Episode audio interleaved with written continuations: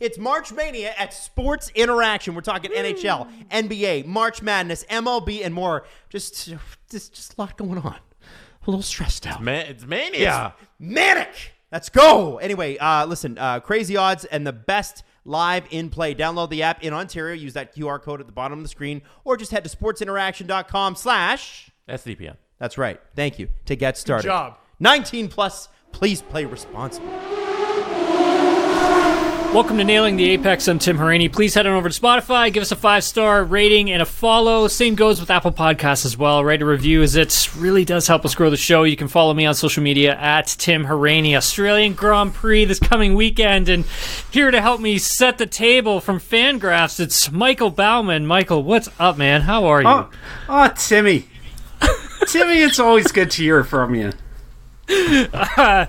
We were just talking about your pickle shirt, so my question firstly is dill, garlic dill, or gherkins? Well, you know, you said you wanted to talk about auto racing at some point, so I'll try to keep it brief. But I think like you need a different pickle for every different application because you know if we're just talking occasion. about a, a sandwich, you know, I like a dill or a, a bread and butter. But you know if you're just Oh, eating yeah, one out of the and gar- bread and butter, I think like particularly the turkey sandwich, a little bit of mayo, mustard, bread and butter call. pickles is hard to beat. Dill pickle with either a ham or ch- turkey sandwich. Mm-hmm. Agreed. Not bad. You right? get some of the, you know, sometimes Get a you good chop Kaiser up the- roll. you chop up dill pickle, put it with some mayonnaise and ketchup, make yourself a little bit of Oh, yeah. secret sauce. There you go. I like that. Uh, if you want more uh, pickle recipes from Michael, you can get him on Twitter at Michael Baumann. uh, dude, so you and I just are coming off of doing a uh, podcast over on the Ringer with uh, Megan Schuster. It was pretty awesome. Uh, for those of you who want to listen to it, head on over there, give it a listen. Um, and we're doing Australian Grand Prix preview, so we're going to do it again here. But we have some updated news. So apparently, Sergio Perez uh, no uh, no longer is Red Bull a one car operation, and he can now go and fight for a championship. Uh, one point separating both he and Max Verstappen. Verstappen leading the championship. I don't know, Michael. I don't see it happening, but hey. You can Nothing dream, would- right? Yeah, nothing would make me happier than for you to be proved wrong about this. Because, but I'm, but I'm with you. Um, it's the the whole thing about Checo is, uh, you know, he's. I, th- I think the quality of uh, his quality as a racing driver, I think it's been overshadowed by what what Max Verstappen's done in that car in their time together. Um, you know, he we've seen he's exceptional on street circuits. You know, his tire management, his racecraft. He's just an incredibly savvy driver, and I'm glad that he's gotten the opportunity to race at a top team and you know build up that career win total a little bit. But as someone who can challenge maybe you know i was just thinking about this like if max verstappen wants to by the time he's done like he could end up holding all the records and ending the greatest of all time conversation. You know i think in terms of peak performance it's just a matter of him having the equipment and staying on the level he's at right now. And i don't know if anybody's you know capable of of, of uh, you know getting on a level with him week in and week out particularly when he has that team just completely integrated into his own interests. And the you know the stuff that that he's done in terms of the you know Brazil or or sneaking up behind Checo and trying to close the gap last week or 2 weeks ago at Saudi Arabia it's all so unnecessary. And a normal you know normal team a normal team driver combination wouldn't continue to tolerate that, but Red Bull does because they know what Max is, and if he, you know, it because he is that, I, I find it unlikely that this title challenge from Sergio Perez is going to last the entire season. As much as I'd love to be proved wrong. It, it would be it would be awfully tough. I mean, I think uh, I think like so far this season, Michael, like you know, we're only two races in, and look, I get it, but if we go back to like last season, the car really did go away from him. I mean, the car ended up getting a lot lighter, and then it kind of interrupted a bit with his driving style. Didn't necessarily feel as comfortable with it because it got lighter, and you know, for Max, that kind of really suited him. But you know, on Thursday, he did he did make mention that he he was starting to feel more comfortable in the car and he was able to extract more performance from it. And it didn't feel like last season's car. Now, for me, that's got me interested because if he's able to, you know, keep it within striking distance with Max, he, I think he can make this championship interesting. But again, it's going to come down to not making mistakes. It's going to mm-hmm. come down to making sure that that lap delta stays within about a tenth or two tenths. Not like last season where he was, you know, half half a second off and plus in some races. And so, I think if the the RB19 can continue to suit his driving style, I think he can have a chance at winning this championship. I just am I'm interested to see how Red Bull handles it if things start to go off the rails. So if we remember back to I mean what was it? Vettel and Webber? I mean mm-hmm. That that got out of hand. Like by the time they got to what 2013 and then Multi 21 came came into play at I believe the Malaysian Grand Prix what it was um it, it got pretty nasty. And so I just am curious to see if Christian Horner can handle two ultra competitive drivers battling for one driver's championship. What do you think? I think the Vettel Webber comparison is instructive because I think that you know it shows that Red Bull will back the um, you know may, and maybe this has changed in the past 10 years. You know it's been a long time since that happened but I suspect it's still the case. But Red Bull will back the whoever they view as their franchise driver. And I think the gap between Vettel and Webber as substantial as it was was is not as big as the gap between Verstappen and Perez. And I think Vettel as spiky as he could be you know early in his in his career is not as ruthless and has never been as ruthless a character as Verstappen is. And I think that if this, you know, under certain, under perfect circumstances, I think Can keep it close. But the, you know, the qualifying deficiency will always be there. And there's the fact that, like, he makes mistakes. You know, he has off weekends because he's a human being and not mm-hmm. whatever, you know, whatever kind of freak talent Max Verstappen is. Like he's he's gonna have a bad weekend every so often, and but let's say he limits all that, limits that qualifying delta that you were talking about, keeps it close. I think the the mind games and the the dick swinging that we've seen from from Verstappen, you know, at the end of last season, early this season, directed at somebody who really shouldn't threaten him. I think that will increase. You know, and dating back to Monaco, you know, we've seen seen his camp, uh, not Max himself, but people close to him say some kind of nasty things about about Checo, you know, on social media, and it's. I think all that would intensify if, if he ever came under genuine threat. And I think that Checo would find out just how stressful it is to mount a legitimate title challenge because, you know, it there's no shame in not being up to that because you know we've seen all kinds of great drivers just not have that extra you know whether that's a, a tenth of a, a second in, in, pace or you know that extra 10% of ruthlessness you know it, lots of people have, have gotten to Checo's level and not been able to put it over the line yeah that's um excuse me that's that's an interesting point that you make i mean if you, if you go back and you take a look at some of these sort of rival inner team rivalries between you know drivers who are battling for a championship. I mean, the the obvious one stands out. That's probably Hamilton and Rosberg straight up for that one, and the depths that Rosberg had to go to just to win that championship in 2016. You know, he flat out said like, "I'm I'm exhausted. I got to retire." Like this is. It just mm-hmm. took so much out of him. And I, I think, you know, Verstappen's that same that same type of uh, hard nosedness where this thing could get really nasty. That's what that's what I think. And I think also um, that not that, that, making sure that you can separate these two and not let it boil over too much. I think it's that's going to be impossible. I just think it is. I mean, it it, uh, it for two drivers with the same equipment th- that no one else can kind of come close to them. I mean, it has to spill over. It just it just does, right? Like that's just car racing and competition in general. I mean, yeah, I'm here for it though, Michael. I'm here for it. and particularly the kind of competition that is this level of auto racing. Yeah, like, for sure. But uh, yeah, I'll draw a distinction between Verstappen, you know, the just like the little brushback pitches he's been throwing Perez throughout the past 18 months. Um, and or 12 months, I guess, you know, dating back to the beginning of last season.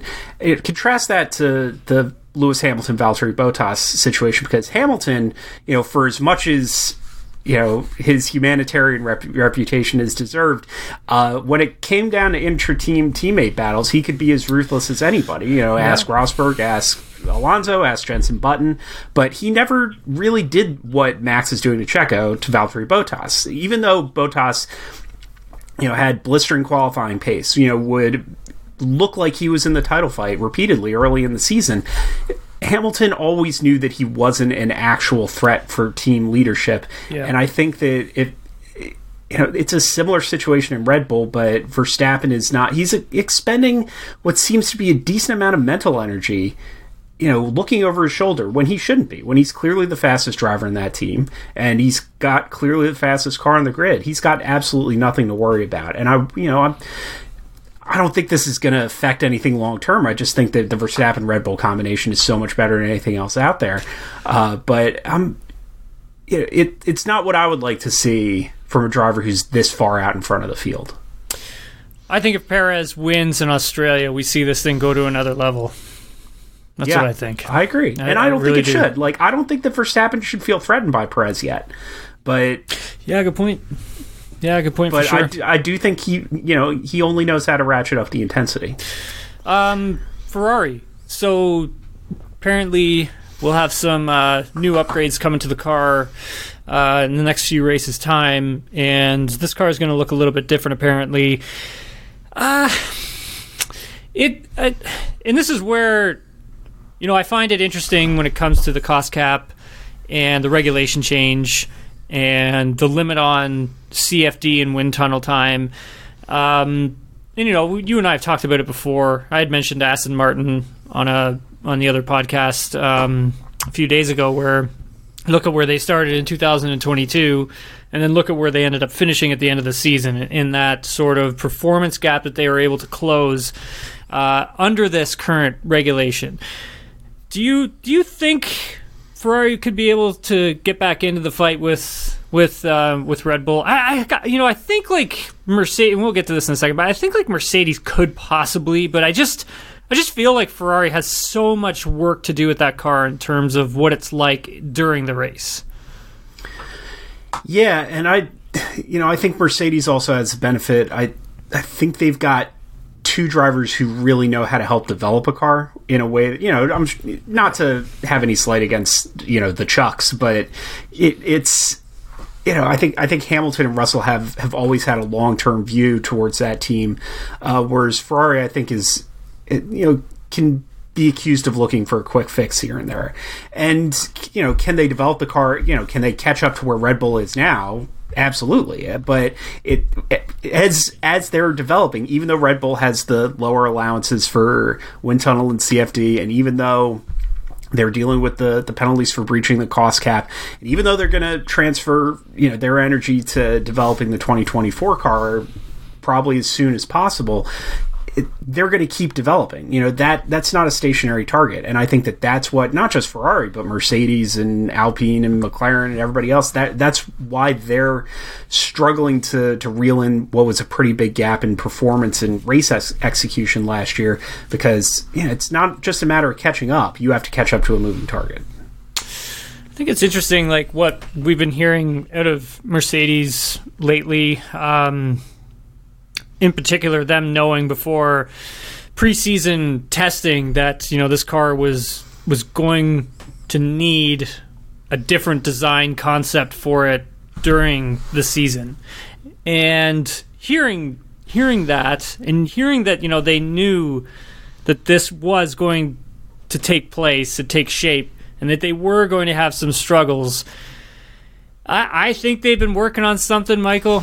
I think they've been working on it since either November or December, and I got a feeling we're gonna we're gonna see it now. Whether or not this thing is gonna be quick when it arrives, apparently in in Imola and a few races after, uh, is another story. Um, I don't know. What do you think about all of it? Because like for their car to get a total redesign, I mean that the whole side impact structure is you can't really do much with that. Like it's the way that they've built the this you know the, the zero side pod concept and where they have the side impact structure that was made mandatory um, by the FIA a few seasons ago. They need a full chassis redesign to put that somewhere where it currently is. Put it somewhere else. Like I don't I don't see that happening, but Well, I don't know because it's it could be the sort of thing that McLaren is doing that they realized too late that they were barking up the wrong tree, and then they you know are coming up with essentially like a you know a B spec car um, where they're you know saying they're redesigning the car and they knew that it was going to be obsolete by opening day, but this they're just going to get it out as quickly as they can, and that means Baku for McLaren, and Imola for Mercedes you know, when they stayed with the the zero side pod concept, I thought that they had unlocked something. You know, I thought that just being in, the, in not just not just a different kind of design cul-de-sac mm-hmm. than than Red Bull, but just something that's so divergent from everything else on the field. yeah, I agree. You know, they had a good look at that. They developed it a lot. It still wasn't as fast as they wanted it to be. You know, I thought that if they were going to stay with that, they would have. That would mean that they had unlocked something in it. And so, did they just waste another six races and a lot of resources trying to develop that? You know, to make that radical change in direction? I don't know. Um, but it everybody seems pretty bummed there. Uh, so I don't know if, if that indicates that they just know they're further behind than they thought, or if they uh, genuinely don't have anything that they're excited coming excited about coming down the pipe.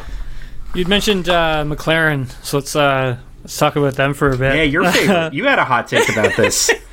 hey, listen, You're you're I- a level-headed guy. I did not expect this. You know, did not expect this from you.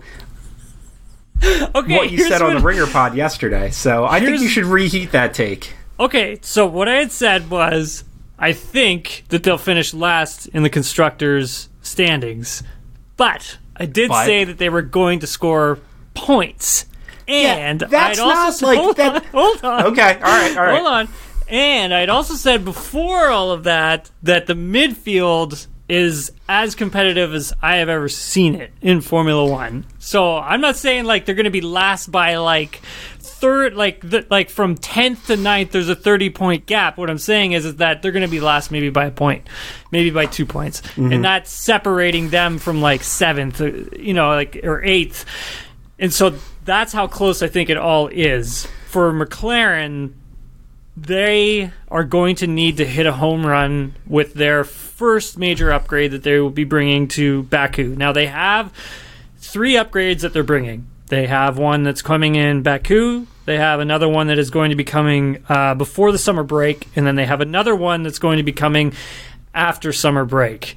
This is going to be uh, a, a, B spec car. So essentially, the car that they have now, it's going to look totally different after Baku and before summer break. Like this car is going to look massively redesigned.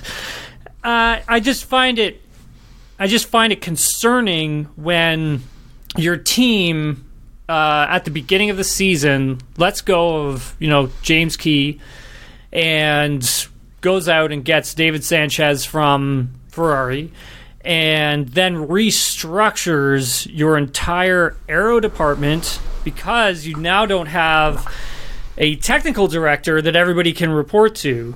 And then also on top of that, you know, I heard from Andrea Stella on, on Thursday and hearing that, you know, a lot of the employees, in particular in the um, aero department, were being underutilized. And you know this wasn't, yeah, this wasn't being they, they weren't say. being used to the full potential, is, is what he said. And in particular, there was uh, the, the director of Aero Performance is Peter uh, Prodromou. Like he wasn't actually being used to his full potential, apparently, according to Andrea Stella. So I just find all that it, it's it's not good but I mean, if they're able to get this sorted and this different technical structure that they're trying to implement behind the scenes works, I mean, maybe they could finish eight or nine. Can I tell you my favorite part about your your take that you know I first heard yesterday is it. the second part where you said, "Well, they're going to finish last." But they are going to score a point. Like that's this big magnanimous like concession that you're making Points. to. They're oh sorry, they're going to score points plural, as if this is big mag- magnanimous magnanimous concession that you're making to this team that wants to be back in the championship fight in the next three years. No, you're not going to get completely cornholed all season. Oh, dude, I'm gonna eat those words for sure. You're not going to. no question about it. I, No the thing about this this midfield race being so, and particularly at the back of it, because you know, good weekend for Haas last week, and they or last race. I keep doing that. They scored one point, and so if you get like a fourth place finish, like that could be just that could just turn the, the championship completely on its head. Huge. And so for that reason, I'm more optimistic about McLaren's ability to um, to climb up the ladder and make up ground quickly. But you're exactly right; they have to nail this Baku upgrade because they were behind. You know, just based on 2022, they Yeah. com- like they completely humped the bunk coming into 2023. Even more than as disappointing as as Ferrari and Mercedes have been, McLaren even more so. And like that midfield is not getting any easier, just like you said. I, I will say the one thing is about it being so congested is like obviously it's not as easy to pass like the the 2021 Haas or the 2020 Williams or you know a complete no hope. There's not really a no hope or car, but because the the gap in terms of pace is so small, you get a couple tenths that completely changes your your outlook. And if we think that this Baku upgrade is going to be worth a couple tenths, then you know you get Lando Norris qualifying in, into Q3 regularly. He can make magic happen. I think they c- they can put out like a below average car and still score a lot of points quickly. Yeah, just because of that driver lineup too. I mean, and more of the mm-hmm. more of the Piastri gets a better understanding of it too. I mean, the better off they're going to be for that because he's been pretty impressive, Michael. I actually didn't think he was going to start off as strong as he has, but you know, watching him in Saudi Arabia and battling with with Norris towards the end of the towards the end of that race, there was a battle between Logan Sargeant, Norris, and Piastri, and I thought he I thought he did really well. It's pretty it was pretty impressive in terms of not being in a race car and in a race Yeah. in like a year. And I thought I thought he did quite well. I don't know. What, what do you think about the rookies in, in total? I mean, Well, Piastri, I think something I didn't appreciate, you know, obviously I was impressed by his results in the, the junior categories and the fact that he had so many teams fighting over him. Because it wasn't just Alpine and McLaren, mm-hmm. Williams wanted him too. You know, they were staging him to be this, you know, the next generation George Russell. And, you know, that speaks for itself. But, you know, you think of, it's certainly in the time that I've been following Formula One, you think of Australian F1 driver, you think of Ricciardo Webber, Yeah. you know, these are guys with a you know a sense of humor you know obviously a cutting edge but i was not prepared and piastri also being as young as he is got the baby face but i was not prepared for like the completely dead-eyed shark-like assassin seriousness that he brings to to this car um so i think he could be a really dangerous guy once he gets his feet under him and once the mclaren is competitive uh, in terms of the other rookies you know being an American, obviously, I'm going to stump for Logan Sargeant, but oh, he's done great. he was somebody Yeah. that, uh, you know, I said this yesterday, but, you know, I'm going to bring the good stuff to your home pod, too, so don't worry.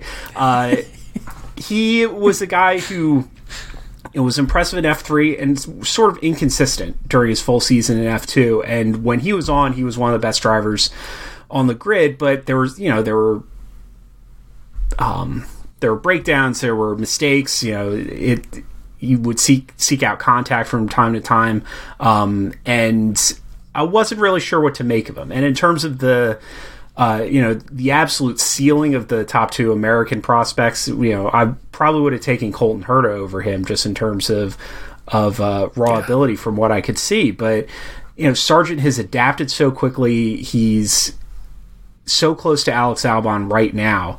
Uh, and you think about it, he's only had two races, you know, only had one season above F3. And, and Albon is like quietly turned into as reliable a veteran presence as you will find on the on the grid. And if Sargeant is close and he's still making mistakes, he'll iron out those mistakes as he you know gets into it. Uh, I'm very confident he'll score points as well. Uh, maybe this weekend, but certainly at some point during the season.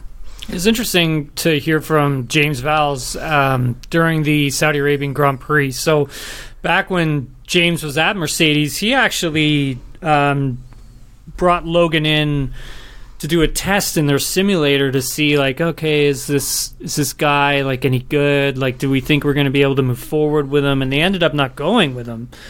And now Vowles is like having to to work with him because he actually wasn't Vowles' driver because Jost Capito is the one who brought Logan in, and Williams is the one who helped fund that Formula Two season um, for him. But I think he's he's uh, he's turning James Vowles' head around a bit more in the way that he's starting to see like, okay, this kid's got a lot of talent.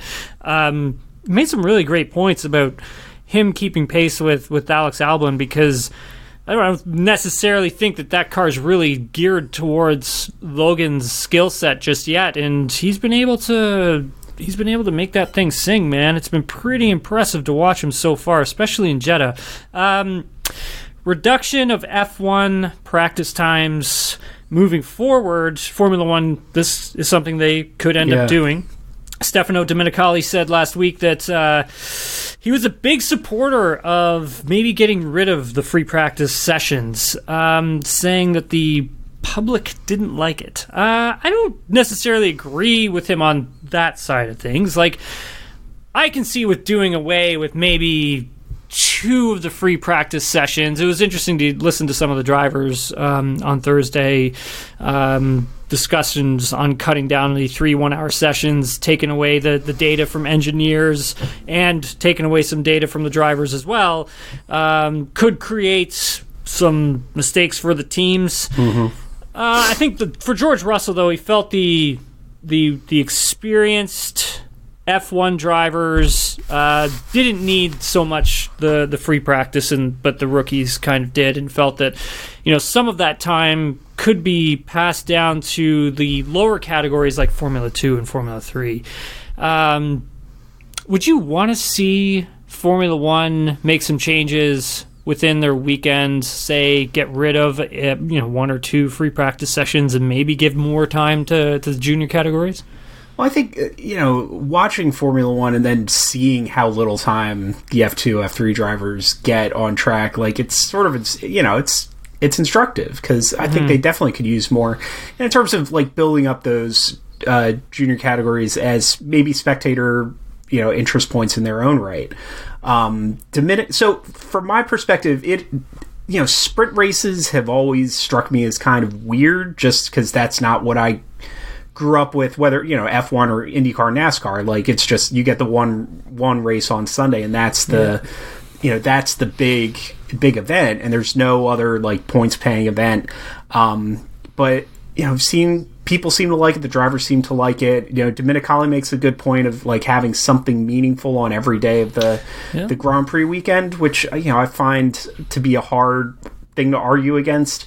Uh but you think about so like there's you know, obvious that would obviously be interest of interest for fans um, who now have something to see, you know something meaningful to see every day. You know, every day of the the Grand Prix weekend, it would be of interest to. Um, to sponsors, obviously, to TV broadcasters. Domenicali wants it, uh, and the only holdups are the, the teams and drivers. And you know, I would like to, in general, see maybe see a little bit more uh, time for like you know setup and development work, just to try to. You know, I, I think that might free up teams to be a little bit more creative in terms of design and setup. But if you know, from what Russell said, if the drivers don't want it, if the organization doesn't want it, if the fans don't want it, if the sponsors don't want it, then who's out there really fighting for free practice? So, Yeah, you know, good point. like- I mean, given given who's lined up in, in favor of this, I'd have a hard time like seeing what the obstacle is to turning, you know, maybe going for an all all sprint race calendar whatever shape that takes. I'd find that pretty interesting. I like Lando's idea was basically going pre practice one into into qualifying, and so that would be the only time you actually really had where.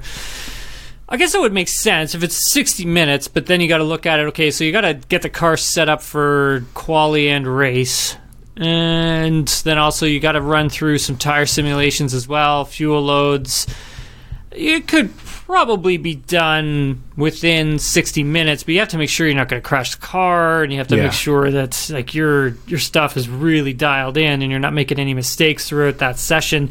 And I think that's kind of like where you know Stefano may be coming from, where it's it's kind of like these teams get so much track time that they've they've really got all of this stuff nailed down. But the, by the time they get to, to qualifying, they know exactly what they need from the car and driver. Where if you were going to throw a wrench into plans, you would you would take away some of the practice so they don't have all of this figured out and they're really just tap dancing their way through it. I'd find that interesting. I, yeah, I would that watch could be I a useful thing. You know, I think we could use a little more randomness in F1. Yeah. My the only thing about that is like you want randomness in order to generate unexpected results. Yeah. Um, and the teams that are best situated to field a wrench that's thrown at them are going to tend to be at the top of the grid. Yeah, So absolutely. you know maybe this is a, a situation where you get you know get a, a midfield team that's just just really really good at trackside operation and they can turn this into an advantage and